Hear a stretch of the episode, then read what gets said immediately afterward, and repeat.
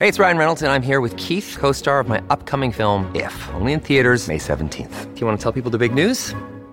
All right, I'll do it. Sign up now and you'll get unlimited for $15 a month in six months of Paramount Plus Essential Plan on us. Mintmobile.com slash switch. Upfront payment of $45 equivalent to $15 per month. Unlimited over 40 gigabytes per month. Face lower speeds. Videos at 480p. Active Mint customers by 531.24 get six months of Paramount Plus Essential Plan. Auto renews after six months. Offer ends May 31st, 2024. Separate Paramount Plus registration required. Terms and conditions apply if rated PG. When you need mealtime inspiration, it's worth shopping Kroger, where you'll find over 30,000 mouthwatering choices that excite your inner foodie. And no matter what tasty choice you make, you'll enjoy our everyday low prices, plus extra ways to save, like digital coupons worth over $600 each week. You can also save up to $1 off per gallon at the pump with fuel points. More savings and more inspiring flavors make shopping Kroger worth it every time. Kroger, fresh for everyone. Fuel restrictions apply. Three great words free fries Friday, especially when they're used in that exact order. Get a free medium fries with $1 minimum purchase. Ba-da-ba-ba-ba. Valid one time on Fridays at participating McDonald's through 12 24 excludes tax must opt into rewards. If you're thinking, I should go for a run today, but it looks like it could rain, Sierra says save on epic rain jackets. If you're also thinking, but I can't go out in these beat up old running shoes, Sierra says save on top brand running shoes. And if you're still thinking, but I'm also busy performing brain surgery, well, then we say, you really should have led with that. Sierra, let's get moving to your local store, like now. Go! From BBC Science Focus, this is Instant Genius, a bite sized masterclass in podcast form. I'm Daniel Bennett, the magazine's editor, and today we're digging into the permafrost to find out what's emerging from the melting ice. According to a couple of recent papers, there could be some pretty deadly viruses out there buried in the planet's coldest places. And these regions melt rapidly as a result of climate change, there is concern that these viruses could trigger an epidemic or even a pandemic. To understand the risk and what's happening to the microbes that live in the polar regions as they undergo extreme climate change, I'm joined by Dr. Arwyn Edwards, a microbiologist from Aberystwyth University who investigates how these ecosystems affect the health of the planet. The reason I kind of wanted to dig into this subject is that uh, there's been a number of headlines popping up in the latter half of this year, made from uh, a couple of studies that warned about the threat of uh, what they called zombie viruses in the Arctic. So you're a microbiologist, and I wanted to get kind of a, a local, I suppose, a person, someone from the UK, because these were Canadians and, and French uh, scientists publishing the, the study. What, what's the concern around these viruses? So the concern is that as the Arctic is changing very rapidly, it's warming. Um, some people might say it's going through a meltdown. That means that things that have been stored in deep frozen environments in the Arctic, so uh, frozen ground, in particular permafrost, which can be frozen for hundreds of thousands of years, or glaciers and ice sheets, such as the Greenland ice sheet, the only ice sheet in the Arctic, they are being melted. And things that are stored in that deep freezer emerge on the surface into a, a warmed environment. And the concern that's posed by a number of these studies is that those microbes and those viruses in particular have not been seen for some time and uh, could pose a threat because we, we don't know what they are. So th- there is a concern that they could uh, even cause a, a pandemic or, or, something of that kind. And this is something that's kind of informed by a lot of science fiction, really, in terms of our prevailing views of these things. And whether it bears out uh, scientific fact is, is open to considerable question. So, interestingly, the, the viruses that they uncovered, uh, I believe there was a something called a Pandora virus and a and a Pac-Man virus. Were these the kind of things that are dangerous to us? No. So um, these viruses are, have fantastic names. I, I, do always like viruses because they have some most amazing names. Um, but even as scary as something called Pandora virus sounds, it, it is absolutely entirely positively harmless to you and me. It is only a threat if you are a soil amoeba. So if you're a tiny microscopic creature that that uh, is found in soils all over the world, and is likely being killed by its viruses regularly within the soil. You know, there are 10 to the 30 estimated virus infections that go on across the world at any point in time, at any second. Well, that's an impossibly huge number. Huge, huge number. Out. And you know that that's that's include that's dominated by viruses infecting microbes in the environment, particularly microbes in the sea. That's where that figure comes from. We just don't really know about soil. We can assume because there's lots of microbes in there, lots of soil uh, of soil viruses as well. That there's a huge number of virus infections of soil microbes going on.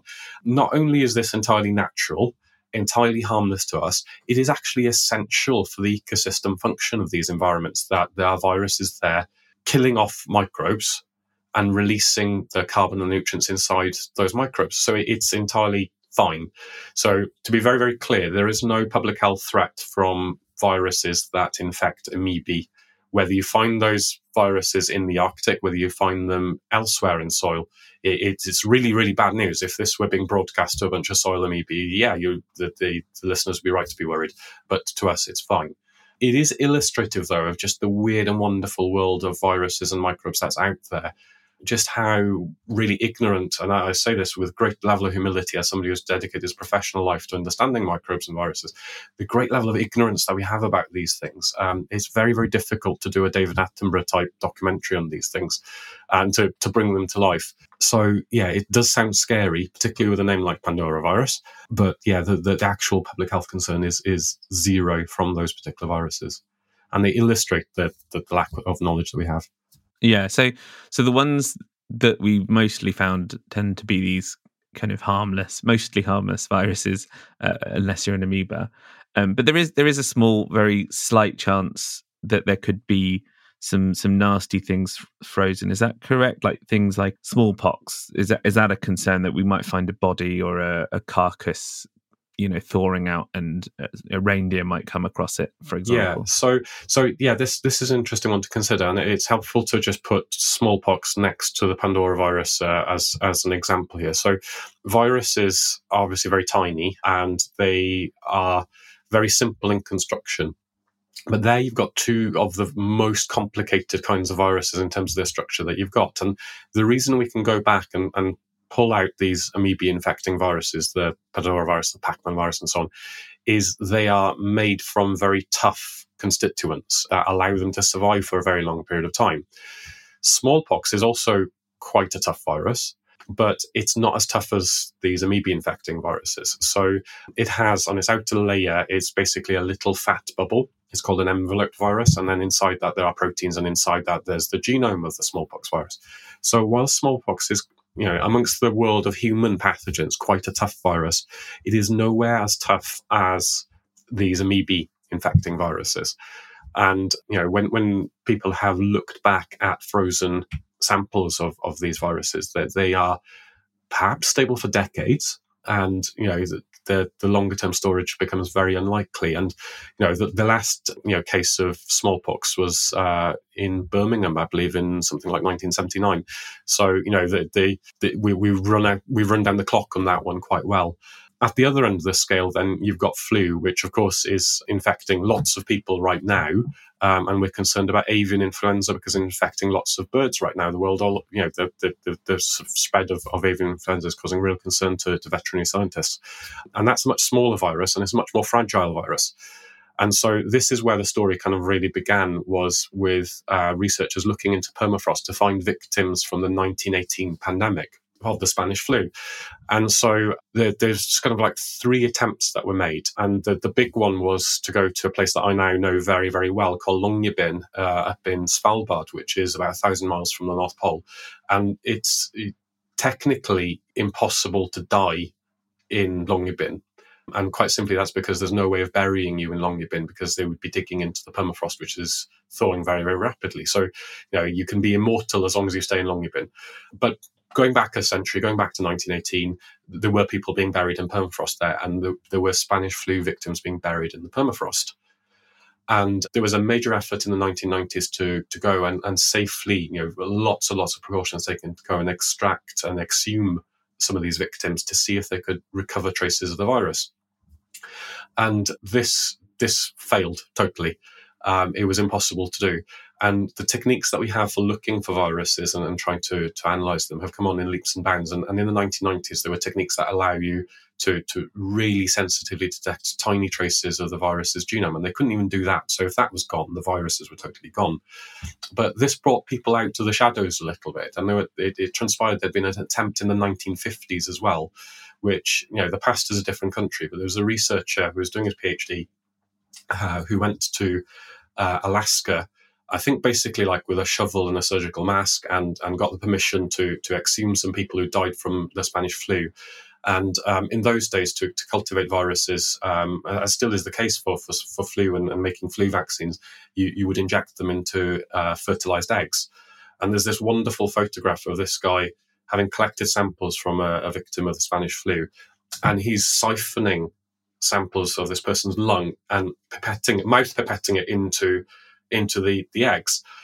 And I use this photograph and I teach new students about lab safety because it is absolutely lab safety 101. You, you would not do that, you know, for, for anything, for tap water, um, let alone a virus that killed, you know, estimated 40 million to 100 million people, depending on, on which, you know, kind of thing. So it was dead. It was very, very dead in 1950. Um, so I, I, think the chances of either smallpox or Spanish flu coming out from frozen storage in, in permafrost or, or glaciers is uh, practically zero. just sorry, I've still got that image. Of it. Oh, I've got no hands free. I guess I'll just have to. um, uh, that's that's. I, I, you'll have to send me that image. That's uh, quite something. So it's a good excuse then uh, to just sort of talk about viruses a little bit. And how are they able to do this kind of resurrection act? Is resurrection even the right word for it? Because I mean, it's there's this you know question marks of whether we can describe viruses as alive in the first place. But how, how are they able to just sort of sit somewhere for hundreds of years and spring back up? And but you, you've hinted actually they aren't as tough as we maybe think from science fiction anyway. Yeah, so they're, they're, some of them are very very fragile, and you know they they become inactivated. I mean, in in colloquial parlance, I'd say they, they, die, but you're right. Viruses are not strictly alive, um, therefore they're not strictly able to be dead. But um, you know, outside of a, a, living cell, a cell that they're able to infect, they are inert. And if stored carefully and properly, they they can be infective for a very very long period of time.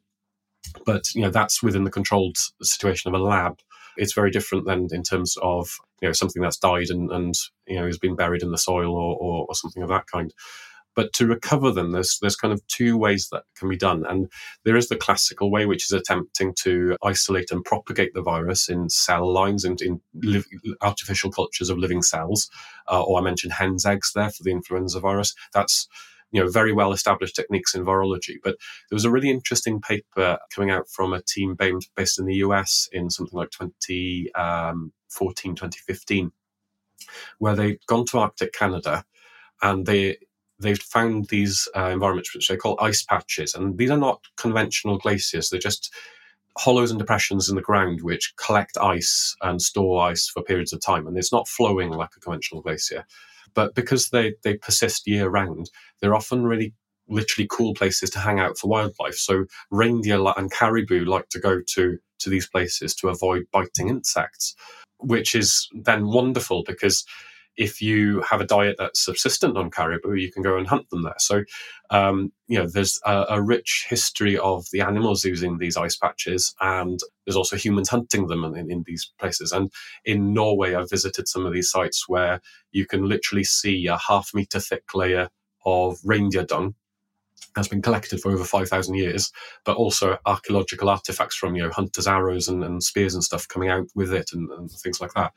But these researchers in Canada went to one of these ice patches and they took a, a sample and they did something very different, which was not to try and grow the viruses directly, but instead to sequence viral genomes. And then you can effectively, once you have the sequence of something, use uh, I'd describe it as a mail order company. It's a little bit more nuanced than that, but to to mail you artificially generated copies of that. Um, and so they they they spied what they thought were viruses amongst the sequences that they they they looked at, and went, "Oh, that looks interesting. We don't know what it does, but we'll get it through the mail order company, and then we'll just try infecting things." Uh, until it grows in something. And so they had to guess that one thing could infect uh, insect cells So they tried with insect cells, um, and then they tried plants for some other things. And to me, that's actually posing some more concerns because you, you your virus genomes might be a lot more stable than the infectivity of the virus themselves. So they, they might be harmful for longer. But also, this is then taking it out from the very remote, low population density. Four million people live across the entirety of the Arctic into a lab that might be in the middle of a major city. And, you know, the, the way that you do these infections is to take the, the genome that's been reconstituted, treated in a particular way, into a syringe and needle and inject it into something. So to me, that's that's a little bit more sketchy. Um, so we do need to have a, a, debate about what's appropriate in terms of actually literally re- resurrecting viruses that are not just unculturable by normal means, but are you know fragmented and only recognizable by genome sequences that we don't understand. Yeah, you're just you're just seeing a, a sort of a formula for something that you have a rough idea, and then you go ask someone to make it in in the middle of uh, Massachusetts or somewhere. it's also a really good opportunity to talk about your particular area. I mean, you you studied the you know microbiology in the Arctic, but a, a little bit more uh, generally, which is sort of obviously the Arctic, like everywhere on Earth, has its own set of microbes um, or its own particular makeup of microbes, and um, you know these are, I guess, coming out of the the permafrost as it melts into the water system. What what do we know about what what basically we're likely to see as the uh, Arctic melts? What what do we know about the kind of microbes that are being released and how they're going to change that ecosystem? And I appreciate as I ask it, that's an absolutely massive question. It's it's a critical question to ask actually because we really do need to appreciate that microbes govern so many of the biological processes on this planet you know, every second breath that we take is using oxygen from marine plankton. It's not just the trees that we can see; it's the invisible stuff that's out there. And the Arctic is is just the same in that microbes play really key roles there. The thing is, though, that because microbes are very numerous, they're very small, and relative to the other things that are growing and living in the Arctic, they can respond to change quite quickly. So, you know, uh, the generation time of a polar bear is measured in years. The generation time of a microbe that um, might be growing in the permafrost once it's able to resume growth might be measured in days, weeks, or months. So they are often the first things that respond to change in the environment. And that change can be just a few degrees between something being just below zero and frozen and just above zero and there being liquid meltwater. So they're really, really sensitive indicators of changes in the Arctic for that reason. But they, they're not just indicators of change, they're also, unfortunately for us, um, things that drive feedbacks and the change as well. So they can amplify that change. And this was a um, an idea that was put forward by a really great paper um, published by a researcher named Warwick Vincent um, in 2010, which describes Arctic microbes as sentinels and amplifiers of climate change. And so there's the, that second side of it, amplifying climate change, where they govern processes which um, then can run away and contribute further to climate change. So, you know, really key ones include all that carbon that's stored in the permafrost, not just the you know minuscule amounts of carbon represented by viruses stored in the permafrost, but everything else that's buried there, the soil organic carbon, vast, vast quantity, something like uh, a third of, of the world's soil carbon is, is up there. That's been carbon that's been locked away and stable and cold for a long time. But if something comes along because it's warmed a little bit and it's warm enough to breathe that organic carbon out, convert it to carbon dioxide, and that's putting it into the atmosphere. So that's a, a, carbon feedback there. But of particular concern is is not just carbon dioxide that can be emitted through that process. Um, other microbes can release methane, which is a really potent greenhouse gas. So you know you, you, you get to these environments and they're they're literally belching out methane from the ground because of microbial processes there, which then drives further climate warming. And the thing that's really alarming about the Arctic is, of course, everywhere is warming. But for a long time, we've thought that the Arctic is warming twice as fast as, as other parts of the planet. But it's probably closer to three or four times. And, and parts of the Arctic, such as the part where I mostly work on Svalbard, is probably closer to seven times uh, faster warming. So it is really concerning because that change then enables these microbes to kick back in and um, cause problems then downstream. So it strikes me as a, a, massive undertaking to try and understand this when you think about the the numbers, the sheer amounts of microbes and and the, the different places in the world where you can collect these and understand them. Could you kind of give a snapshot of how we actually try and understand what you've just explained? How how we actually can get a better picture of what's going to happen as these microbes are released and start munching on things and belching out carbon? Yeah, so um, to try and understand how microbes are changing the Arctic, it requires balancing between going to the Arctic and then doing uh, clever things in labs. And the, the, the way that this has conventionally been done is researchers from outside the Arctic go to the Arctic and um, collect samples, take measurements, set up experiments. And some of these experiments are wonderful. they have been going for years, sometimes decades, perhaps simulating the impact of uh, climate change and then comparing what's going on. And then they, they return samples back to their own labs and they analyze them. And different techniques are used. So there's some very sophisticated approaches uh, in DNA sequencing that are very relevant to, to understanding this. And you know, just trying to stitch together the, the genomes of the organisms that are found in these environments give us some insights into what their potential metabolism is, what their um, contributions to the carbon cycle might be, uh, how vulnerable they might be to climate change, but also you know, not just that, but actual experiments aimed at understanding how they function under different conditions. And a lot of this stuff is, is of fundamental in, in interest because if the Arctic weren't changing, it would be important to study it because we need to understand how life survives in the cold.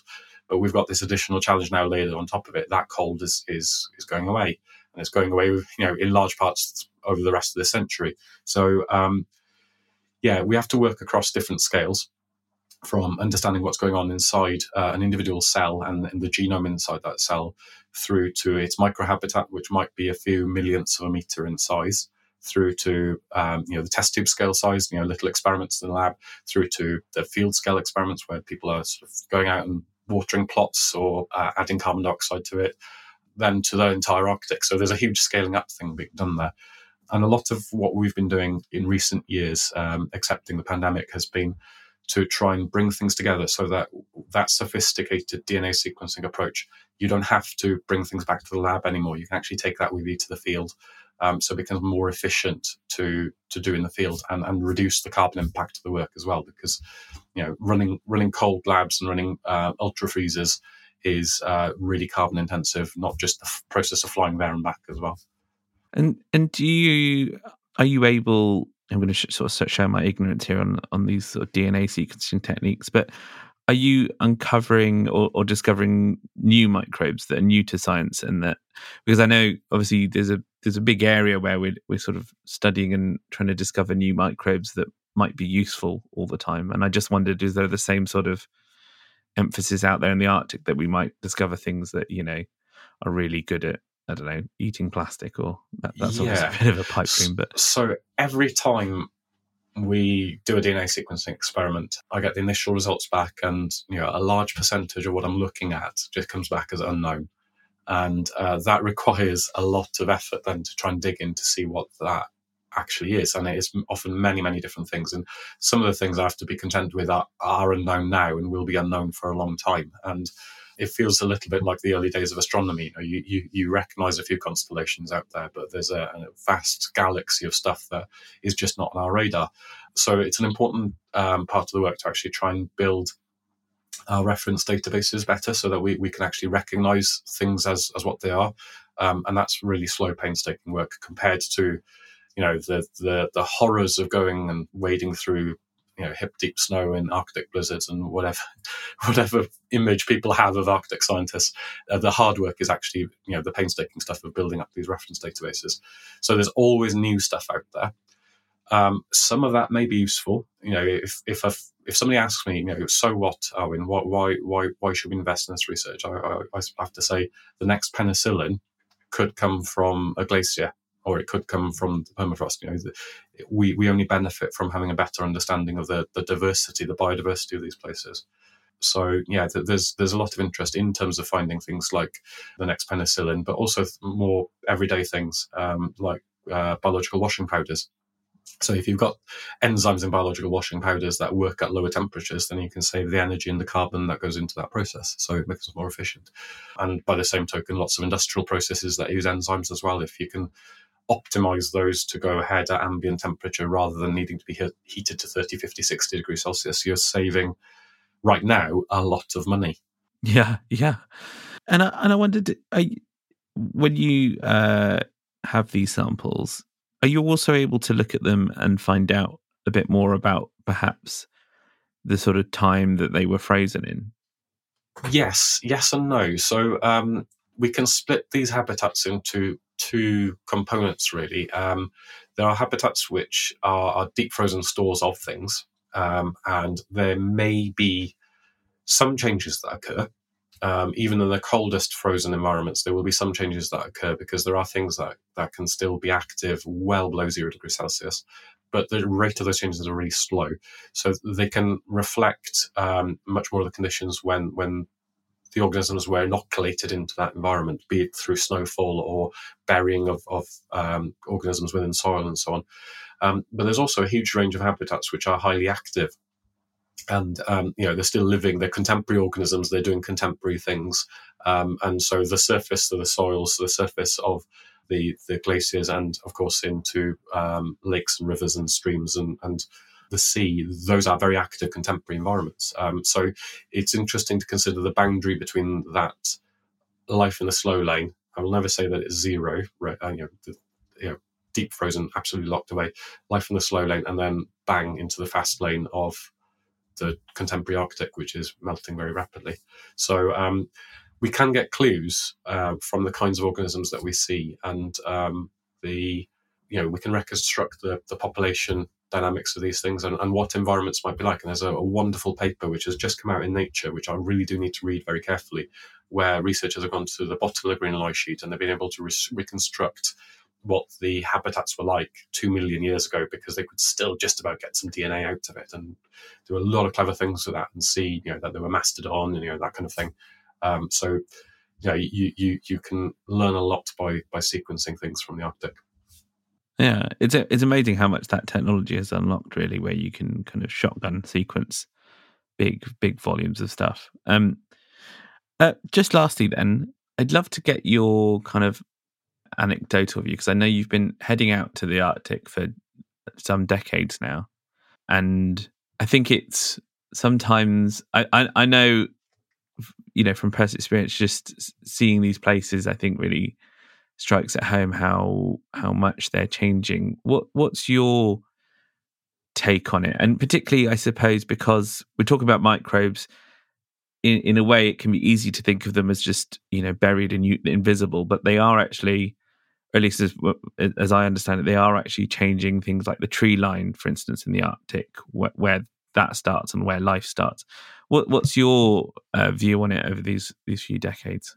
Yeah, so I was really fortunate uh, to kind of stumble into Arctic science around 2006, and um, I've been going regularly to the Arctic and other cold places since then. And so I, I still feel like I'm very new. Um, and when I talk to people who have been going for many decades, um, you know, they've got their own stories to tell. But what I think frightens me a little bit is that in that 15, 16 years, I have started to see some really significant changes in um, the Arctic environment. And, you know, the, the thing that's frightening about that is it's such a short time scale. Um, you know, not not even a, a lifetime, but part of a, a, a scientist's career. And um, yeah, it's sometimes little things like rain, and it's a nice, beautiful, sunny day here um, in Aberystwyth at the moment, chillingly cold, um, but sunny. Um, but sometimes our sunshine comes in liquid form here in, in West Wales. Um, so I'm no stranger to rain. And when I first went to the Arctic, the rain was a different kind of rain, and it was sort of large spots here and there. And before you knew it, you were soaking wet. Um, now the rain is much more Welsh in its character. So it, it's sometimes little things like that, or the conversation with a wonderfully um, experienced true polar hero uh, named Nick Cox, who until recently ran um, our only research station in the Arctic.